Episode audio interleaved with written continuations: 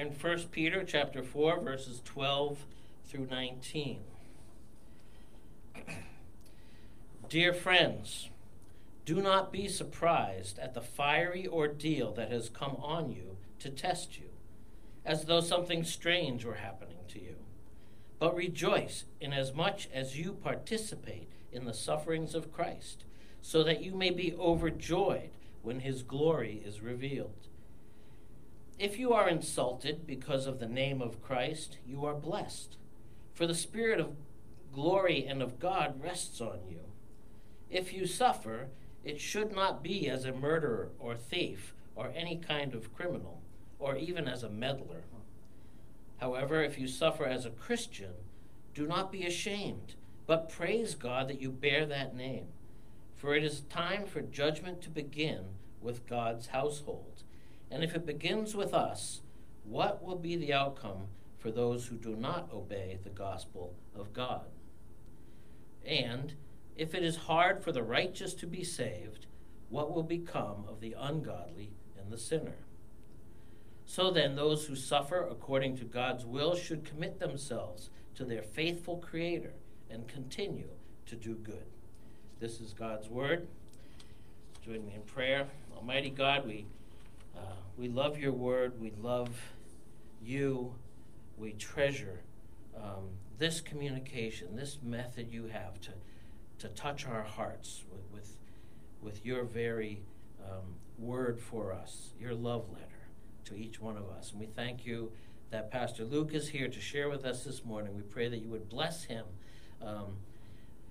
Work your miracle either in the words or in our ears, and convict us and turn us toward you, and let us grow closer and walk more faithfully in the light of your love as we are called to. We ask you these things in Jesus' name. Amen. You may be seated. Pastor Luke, welcome aboard. You may drop the mess. Thank you, Pastor Joe. It's really good to be. Whoa, those are bright lights. Hello. Wow. There you go. Okay, I'm going to have to readjust for a second. It's really good to be with you guys today. And even though I can't see you because of these lights, no, I'm just kidding. Oh, I can't really see you, but I can see your eyes. I've really enjoyed getting to know your pastor, Kyle. We've only been here for a year and a half in East Providence. I'm a Michigander, Midwesterner, that spent my first few years with my family in England pastoring. We moved here a year and a half ago, right before COVID started. So our time as New Englander has been quite strange because it's basically been entirely COVID. But yeah, so I've really appreciated the friendship of Kyle. You can often find us. You can often find me at the Coffee Depot in Warren because it's like the only coffee shop in all of Rhode Island that's been open, and so that's where I kind of like to do some extra work. And so you might see me around if you frequent the Coffee Depot. But yeah, I encourage you to have your Bibles open to 1 Peter chapter 4, verse 12 to 19. The actual passage isn't going to be up when I am referring to it, so I think you'll be helped by having that open. I always tell my congregation, this sermon will go a lot easier and will be a lot more enjoyable if you're following along in the Bible, because you'll be wondering, what is that guy talking about? Man, he makes no sense. But yeah, thanks for having us today. We pray for Refuge Church regularly. In my pastoral prayer every week, I pray for a different church in our area. So we have prayed for Refuge several times in the life of our church at Godspeed. How do we suffer well? Does that sound like a little bit of a strange question to you? You know, maybe suffering seems like just a fact of life, you know, like you can't do it good or bad. I mean, wouldn't it be strange to you if I said, we're going to talk today about how we laugh well. You'd say, what? That's ridiculous. We don't laugh well or laugh poorly. We just kind of laugh. But is suffering like this? Can we suffer well or suffer poorly?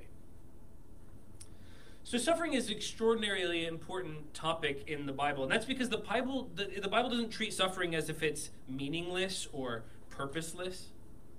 Suffering changes us. It shapes us. It can either draw us near to God, can't it, or it can turn us away from God. It can give us deeper assurance of our faith, or it can crumble our assurance. Suffering can make us bitter, or it can make us tender.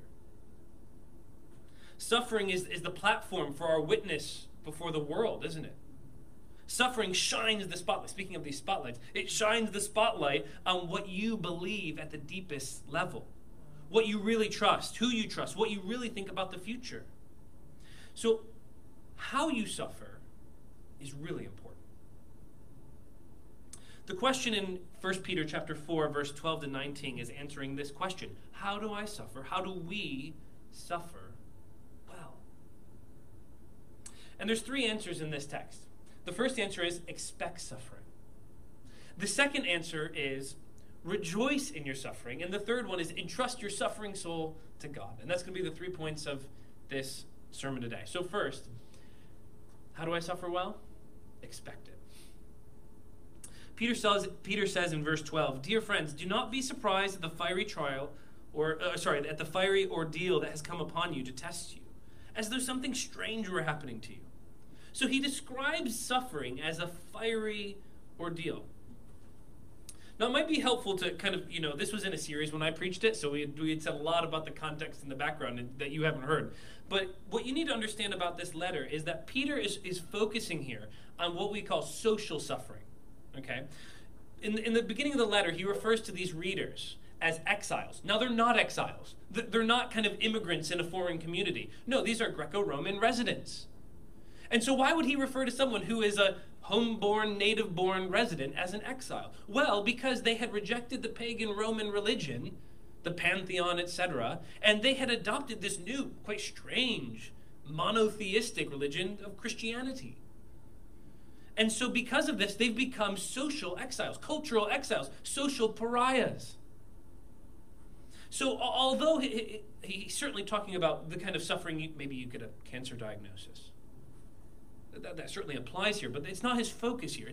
He's speaking to Christians who are ostracized for their faith, maybe slandered for their faith, ignored because of their faith, judged because of their faith. The suffering may have been egregious, but it may have been more subtle, kind of like the suffering that you and I may feel today as Christians in a deeply secular society. If we're going to suffer well, the first thing we need to do is just change our expectations. Suffering should not take us by surprise, should it?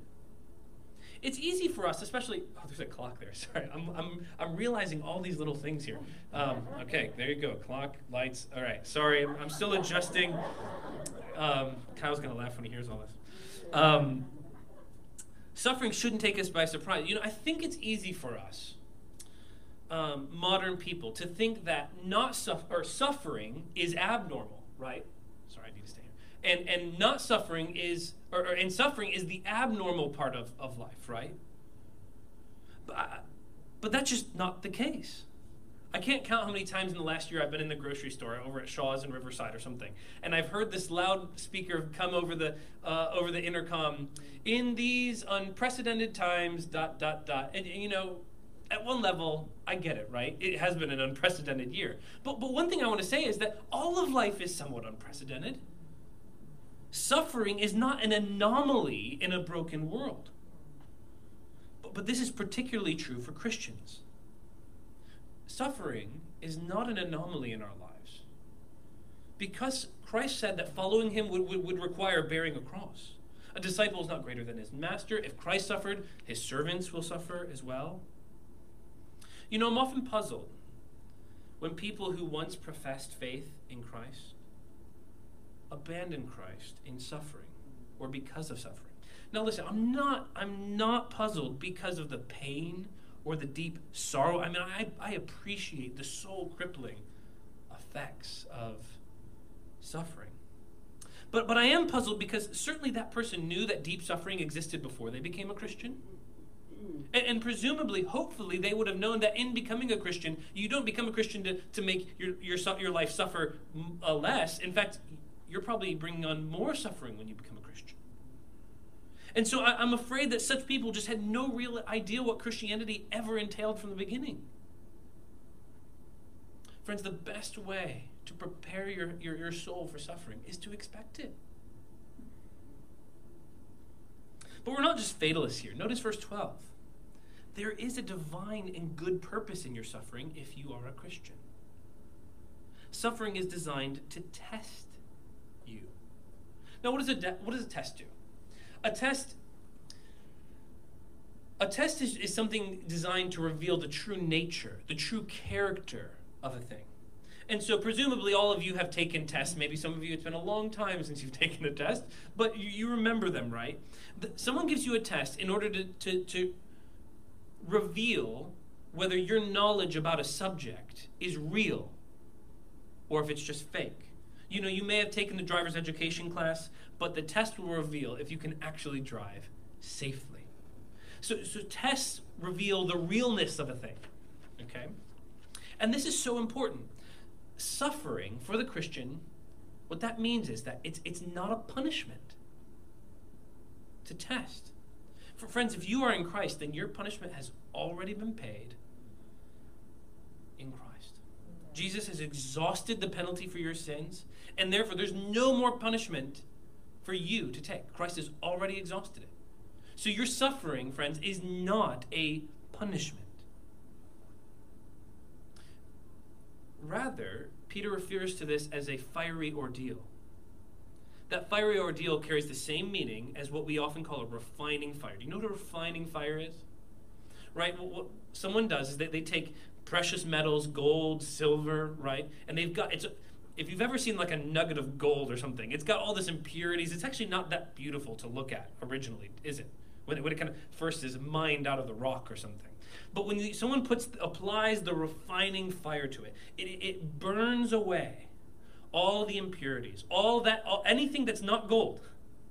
It burns it away so that what you have at the end is this pure, beautiful substance. That's what a refining fire does. And that's what suffering is. The fire of affliction is a painful process, but a loving pruning designed to shape you into a Christ-like image. Amen. That means that suffering is actually an opportunity. It's an opportunity for God and for you and for the world to see that your faith in Jesus is real. The heat of suffering is going to burn away anything that's fake. And so what that means is when you suffer and then remain faithful in Christ, guys, it's an incredible sign that your faith in Christ is genuine. Praise God. Some of you in this room, I don't know you personally, but I imagine it's true. Some of you, many of you in this room have suffered deeply in your life. And yet this morning, instead of rejecting God, instead of rejecting Christ, instead of abandoning his people, you're sitting here, gathered around God's people, sitting under the word of Christ. And that means, that should be a massive assurance of your faith. That you have been through the fire, the affliction of suffering, and yet your faith has remained genuine. And you should receive some assurance because of that. Praise God. Number 2, rejoice in your suffering. Rejoice in your suffering. In verse 13, Peter says that we should rejoice in our suffering. I mean, what is this about? Are we supposed to find painful experiences enjoyable? Are we to pretend and try to convince ourselves that rejection, that isolation, that being misunderstood, that actually feels good? No, of course not. To rejoice in suffering doesn't mean you have this kind of carefree, jolly attitude about suffering. Oh, it's no big deal. It doesn't mean that we kind of treat suffering lightly or casually. Absolutely not. That's nowhere in the Bible to be found. Joy in suffering acknowledges the reality, the severity of the suffering, but there is a deep-seated contentment. There is a deep sense that there is actually meaning in this suffering. That's what joy here means. But why? Why in the world would we rejoice at pain? I mean, that sounds ludicrous, right? He gives us 3 reasons. The first reason is because your suffering is actually a participation in the suffering of Christ. Rejoice in as much as, verse 13, rejoice in as much as you participate in the sufferings of Christ, so that you may be overjoyed when his glory is revealed. You know, this is not abstract theology for Peter. I want to take you back to a story in Acts chapter 5. Peter is preaching boldly, months after the death and resurrection of Jesus, in and around the temple in Jerusalem. The gospel, he's preaching the gospel of Jesus Christ. Now, you just have to take this in for a moment, right? It's only been 3 months. 3 months ago, his best friend and Lord and Savior is preaching in and around the temple and making bold statements about Jesus' identity. And he's crucified primarily by the religious leaders in and around the temple because they're incensed at what he has said. And now, just 3 months later, here's Peter and his group of friends doing the exact same thing. They're preaching. They've seen Jesus be crucified. And they're doing the same exact thing. And so, once again, the religious leaders, they run him out of town. They give him a bit of a flogging. And Peter says this in Acts 5:41. Then the apostles left the Sanhedrin rejoicing because they had counted it worthy, because they had been counted worthy of suffering disgrace for the name of Christ. Friends, do you believe that suffering with Christ is better than comfort away from Christ? Amen. Is disgrace with Christ better to you than approval and affirmation away from Christ? How you ultimately answer that question will decide whether your faith is real or if it's fake. Brothers and sisters, if you think somehow that you can navigate in this world the approval of Christ and the affirmation and approval of the world at the same time, I'm just telling you, you cannot do that. It's not going to work. The second reason why we can rejoice in suffering, according to Peter, is because in reality, your flourishing is not diminished by your suffering, all right? Watch with me here. Your flourishing is not diminished by your suffering. It's actually increased by it. Okay, now that statement is just totally nuts on its head, isn't it? So let me unpack that a little bit. Verse 14 is a quotation from Jesus' famous Sermon on the Mount in the Beatitudes. He says, if you are insulted for the name of Christ, you are blessed. Hashtag blessed, right? That word blessed in the Beatitudes, it's a very particular word. It carries the idea of flourishing. It carries the idea of living the good life. And not just the good life right now, but the good life eternally, flourishing eternally. You want to know how to flourish? Read the Sermon on the Mount. Be blessed. So do you feel the juxtaposition here? He's saying that flourishing, the good life, occurs through insult. What? I mean, I don't know about you, but when I'm misunderstood, when I'm criticized, when I'm disparaged, I feel crushed. I mean, I'm serious. I'm often crushed by the disapproval of others. But what he says that we can flourish not only in light of slander, but because of it. Why? Verse 14.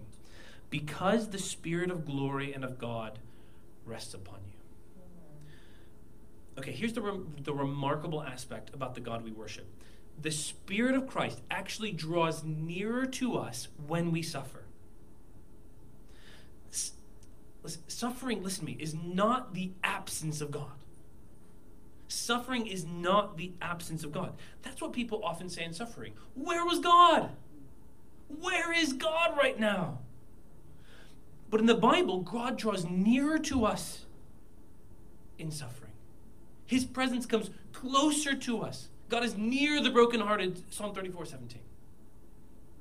And if the Spirit of Christ is with us, upon us, near us, then we will flourish. Let me give you an example of this from church history. Many of you will have maybe heard or read, maybe even in your public school before, the book Pilgrim's Progress. It's a kind of a Christian, it's a literary classic, actually. It's written by, it's one of my favorite books. I think I've read it about 6 times. It's written by a famous Puritan guy named John Bunyan.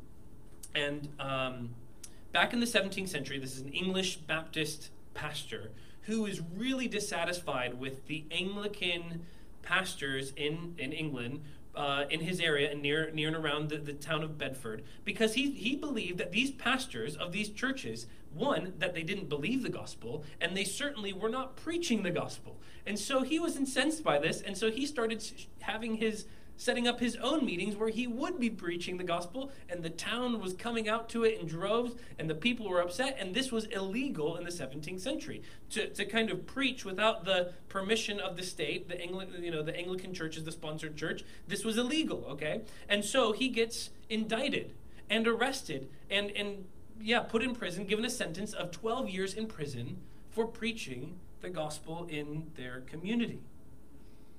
And of course, this meant that Bunyan would have to leave his wife and their young children.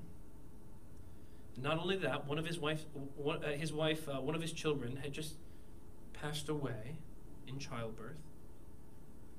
They were extremely poor, and so imprisonment for him really meant the literal ruin of his family. All Bunyan had to do was to agree to stop preaching. That's the only thing he had to do. But he wouldn't stop preaching, and so he went to jail for 12 years. And this is how he describes his prison sentence. I think it's going to be on the screen. He says this. This is how painful it was. The parting with my wife and my poor children hath oft been to me in this place like the pulling of flesh from my bones. Also because I should have often thought about... often have brought to mind the many hardships, the miseries and wants that my poor family was like to meet with, should I be taken from them, especially my poor blind child Mary, who lay nearer to my heart than all I had besides. Oh, the thoughts of the hardships I thought my blind one might go under. It would break my heart to pieces. I mean, how could Bunyan endure such pain? Because he knew that the presence of Christ surpassed comfort away from Christ. Here's how how Bunyan spoke of what God did in him during this time in prison. He says this, I never had in all my life so great an inlet into the word of God as now, in prison. Those scriptures that I saw nothing in before are made in this place and state to shine upon me. Sometimes when I have been in the savor of them, I have been able to laugh at destruction and to fear neither the horse nor his rider. I have had sweet sights of the forgiveness of my sin in this place and of being with Jesus in another world. Do you see that? Bunyan was flourishing in prison, not only despite his suffering, but because of it. Because Christ was made real and sweet to him there. Because God's word began to explode off the page to him. Because his longing for heaven became deeper and wider. Talk to another Christian who has suffered deeply, maybe a few years after. They'll often tell you, I sense God's comfort. I sense his presence, his love more in that moment than in any moment in my life. If God's Spirit rests upon you, then you will flourish, even through the most deep and terrible pain. The good life in the Bible is not reserved for the rich and the famous and the well-vacationed and the well resourced.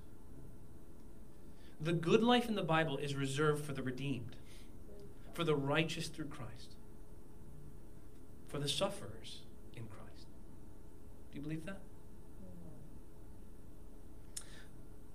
The third reason we can rejoice is because you just got nothing to be ashamed of. Often suffering brings a sense of shame, and he's saying there is no shame.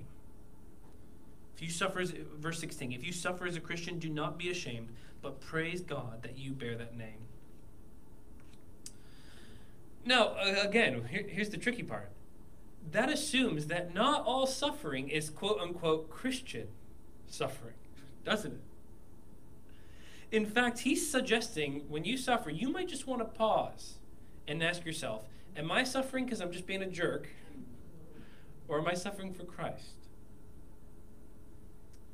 Verse 15, if you suffer, it should not be as a murderer or a thief or any other kind of criminal. And you might be thinking, oh, great, I'm none of those things.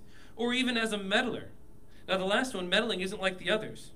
It's the word used for people that are just agitators, you know, pesky. This is really important for us to hear. Peter is really aware that these Christians, as much as he's telling them, suffer for Christ, he's very aware it will be very easy for them, these first century Christians, to start playing the victim card, to start playing the martyr card, when in reality, they may be just being ostracized for their sin or for their lack of virtuous behavior. And if that was true then, I'm pretty sure it's still true now, isn't it? Over the last year, I've seen all kinds of people claim religious persecution when in reality, sometimes it just looked like they just didn't want anybody to tell them what to do. I've seen people claim suffering for Christ when in reality, people are just responding to their derogatory speech. To put it more bluntly, I've seen people just be jerks and say, I'm suffering for Jesus. But do you realize how dangerous that is? When the world sees people, Christians, acting unkindly, uncharitably, unjustly, or just being plain old rebellious, and then citing Christian persecution, that behavior, friends, preaches to the world. What does it preach to them? It preaches Christianity is just a really convenient excuse for me to do what I want to do and feel good about it. But that's just, that kind of Christianity is just a veneer on secularism, isn't it? That kind of Christianity just becomes an excuse for sin. And the world, when they see it, what do? They cry out, hypocrisy, sham. And you know what? They're right. That kind of Christianity is hypocrisy. It is a sham. So friends, if you are going to suffer, if you're going to be a martyr, do a real heart check. Am I suffering for me or am I suffering for Christ? And friends, if you are suffering for Christ, he says, there's no shame. There is not an ounce of shame over that. You bear the name of Christ. It's something to be proud of. And if you are suffering for yourself, for your own sin, you know, it's just a great opportunity to repent. What if the world saw Christians as people, instead of being quick to defend themselves, quick to repent? Oh man, what a great witness that would be. Number 3, entrust your suffering soul to a faithful God. Entrust your suffering soul to a faithful God. How do we suffer well? Entrust your suffering soul to a faithful God. If we're going to suffer well, if we're going to rejoice in and through suffering, the only way you can do that is to entrust everything you have to God. Here's what I mean. Suffering hurts, right? Because it leaves us wanting some kind of resolution. We want justice when there isn't any. We want recompense. We want healing. We want wholeness. But suffering screams to us that we don't have any of those things. Instead of justice, we experience injustice. Instead of recompense, we see the guilty. They're the ones that seem to flourish. Instead of healing, we're hurting. Instead of wholeness, our lives feel totally fragmented. There's this famous line in a book, The Problem of Pain by C.S. Lewis. And Lewis says this about pain. He says, pain insists upon being attended to. God whispers to us in our pleasures. He speaks in our consciences. But he shouts in our pain. Our pain is his megaphone to rouse a deaf world. In pain, in suffering, God is shouting to us and shouting to the world, the world is not as it should be. You are not as you should be. And all your efforts to make the world as it should be are not working. That's what pain is shouting to the world. It's God's, what Lewis says, it's God's megaphone.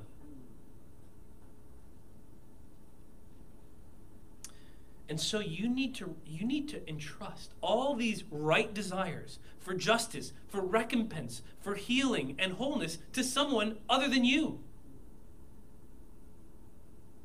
You need to entrust everything to God. Because here's the problem. If you try to exact that vengeance, it's never going to leave you satisfied, is it?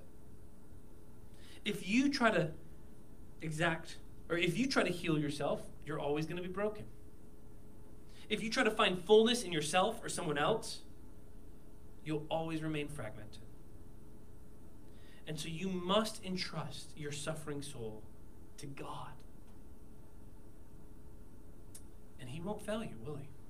He will, he promises, he will execute justice. He will heal. He will make your life whole and satisfied. But you'll never have these things if you try to manufacture them yourselves. And the reason that God can bring the justice you desired, the healing that you actually need, the reason that God can redeem your suffering soul is because, in this text, he is sovereign over it. He is sovereign over your suffering. Look at verse 19. Peter refers to God as the faithful creator. Now that's a bit odd to refer to him as faithful creator here. He's doing that to impress upon us that the sovereign creator of the universe is also the sovereign one over your suffering.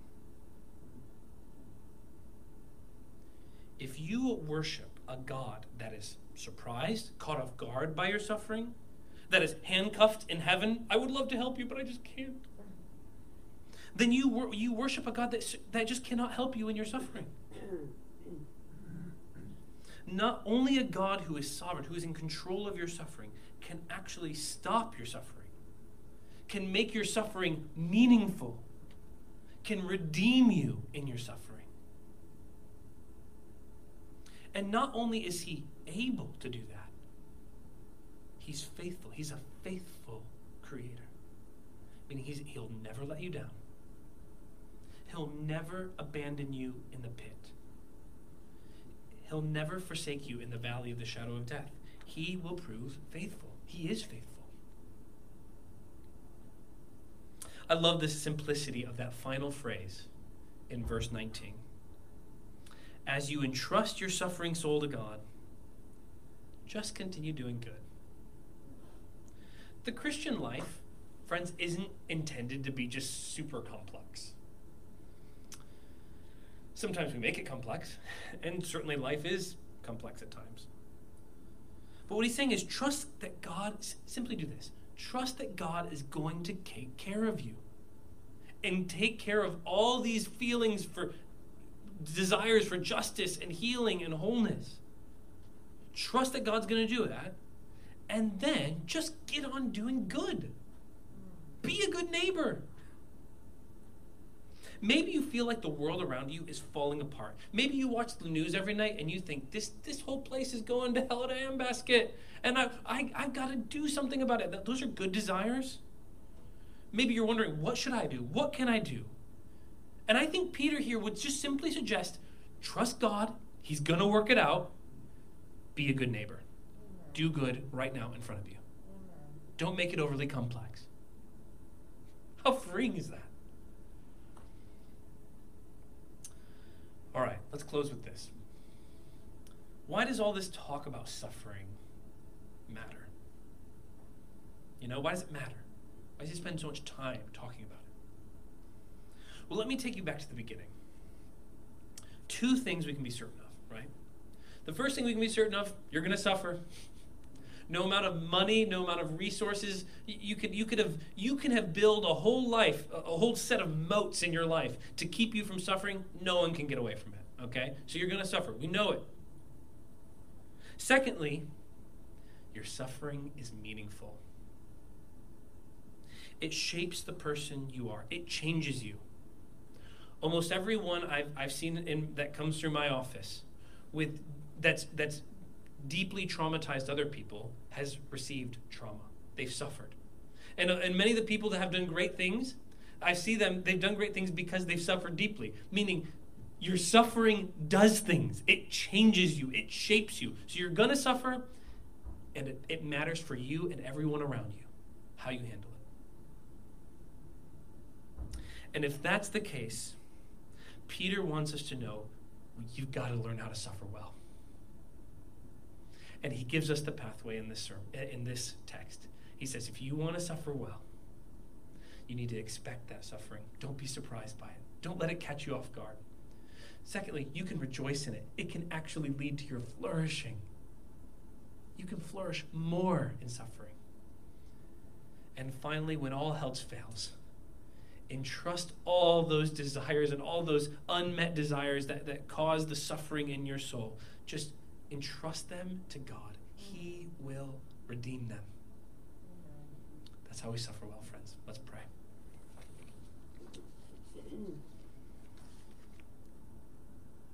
Father, you give us a great example, the supreme example of suffering well in your Son, Christ, who suffered on our behalf so that we didn't have to sit under the wrath of God, so that we could see life beyond the grave. And so, Lord, as if there's someone in here today that has not in faith and trust put their life and their dependency on Christ, we pray that they would do that. And for those who have put their faith in Christ, Lord, I pray that the cross would change how they suffer. We can't avoid it. How we suffer makes a massive difference in our own life and in all the lives around us. Lord, teach us to look at the cross so that we would know how to suffer well. We ask this in Jesus' name. Amen.